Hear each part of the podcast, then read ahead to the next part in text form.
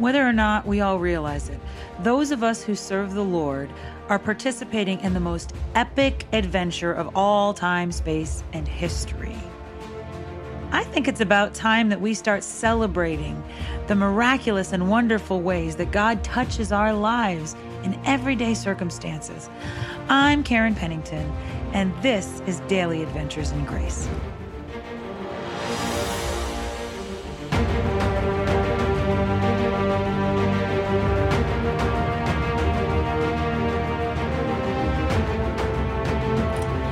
There, friends. Karen Pennington here. And I have just decided, like just now, that my mouth is like a faucet. And, you know, like you turn on the water and it just keeps flowing unless me or someone else turns it off. And yeah, my husband's tried to turn off the faucet a couple times. Uh, he can he can do it by saying, "Can we have a moment of silence?" But if he ever tries to cut me off, that flow starts running even more. I'll tell you, don't shush me, don't shush me.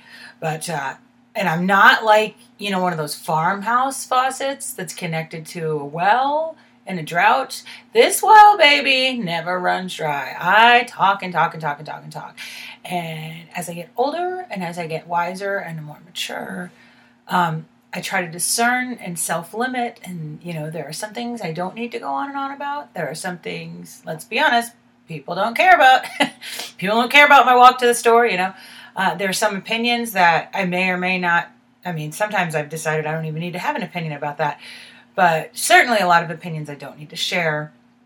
But it's almost like my mouth is a room full of faucets. Some of them work a little better than others. Uh, and some would argue that my mouth is a leaky faucet. so, and t- speaking of a lot of words, I think you're probably done hearing about faucets, but uh, it's like a leaky faucet, and I think sometimes they're right. Sometimes like things just come out that I'm like, why? Why? Uh, have you ever kind of felt like your mouth got turned on?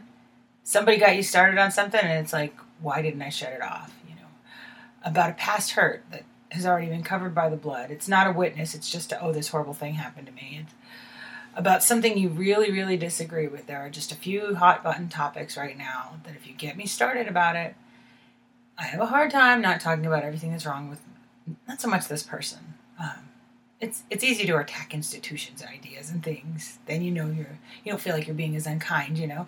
Um, but I was very encouraged this morning in my devotions that indeed there are some things you are not supposed to shut up about. There are some things you're supposed to go on and on and on and on about because God gives you permission. And of course, Christian Witness is one of them, Testimony is one of them, specifically talking about how good God is. Now, I don't know if there's anywhere in the Bible that says never stop telling people they're going to go to hell and they have to repent. Um, I think witness is definitely important, um, but we need to make sure it's within the context of relationships. That that's me, Karen, talking.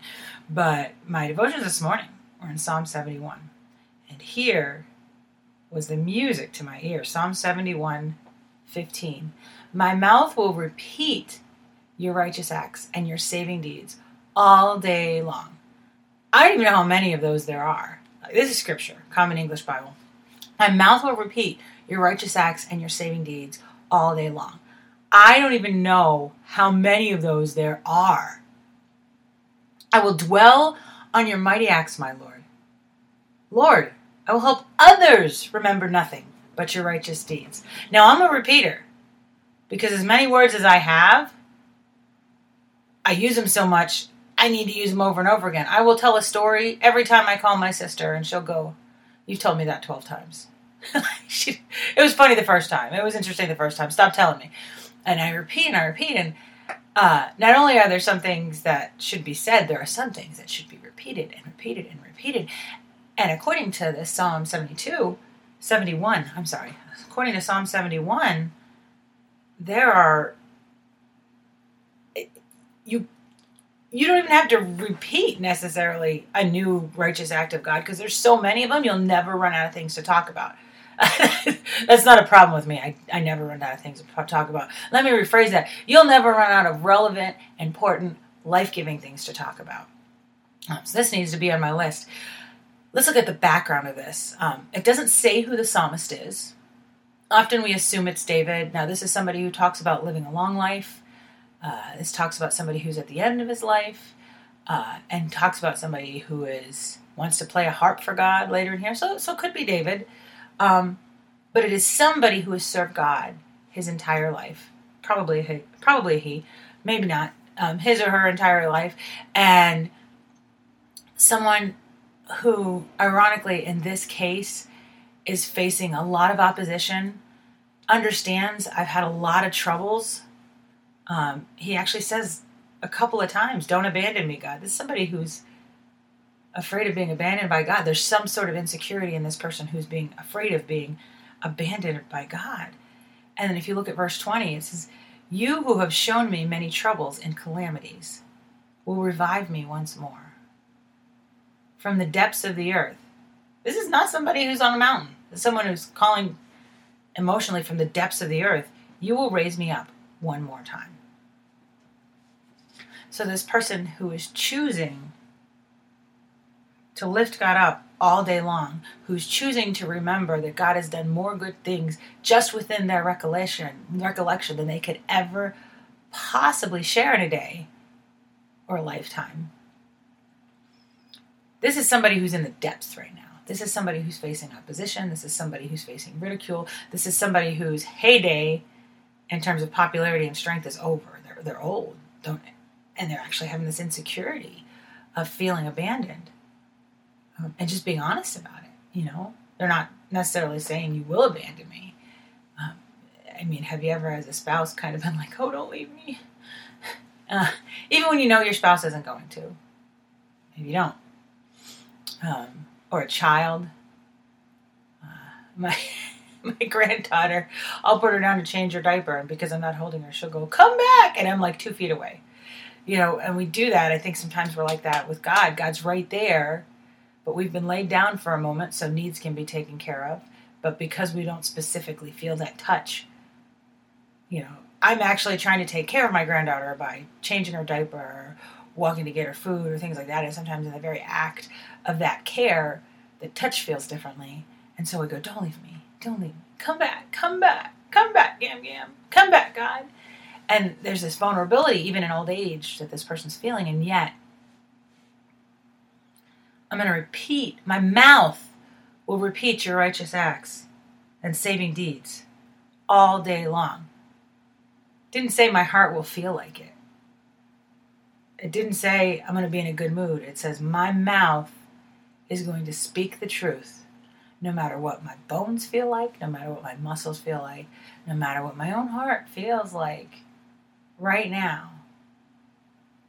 And here's the thing about worship. Here's the thing about praise. The more you say it, your emotions follow the truth. We get it so much backwards in the society, don't we? Um, and it's it's true. A lot of times our emotions will follow our mouth. We will start how are you doing? Okay how did that go? And then how did what about this? And somebody brings up something and we will follow that down a rabbit trail. And the next thing we knew we are like five minutes ago i felt great. Now i feel like dirt. Or vice versa. We will go into worship and often on the days when we least want to go into worship when we least want a bible study when we least want to lift up the lord that's when we need it most, right? Because we don't feel like it. so, but then we start to worship, then we start to sing these songs, and we start to say these words, and all of a sudden our emotions will follow. You see, because our emotions are never supposed to lead us. They're never supposed to master us. They're oh, they're servants. If we're feeling something, maybe we can ask ourselves why, and then stand on the truth. And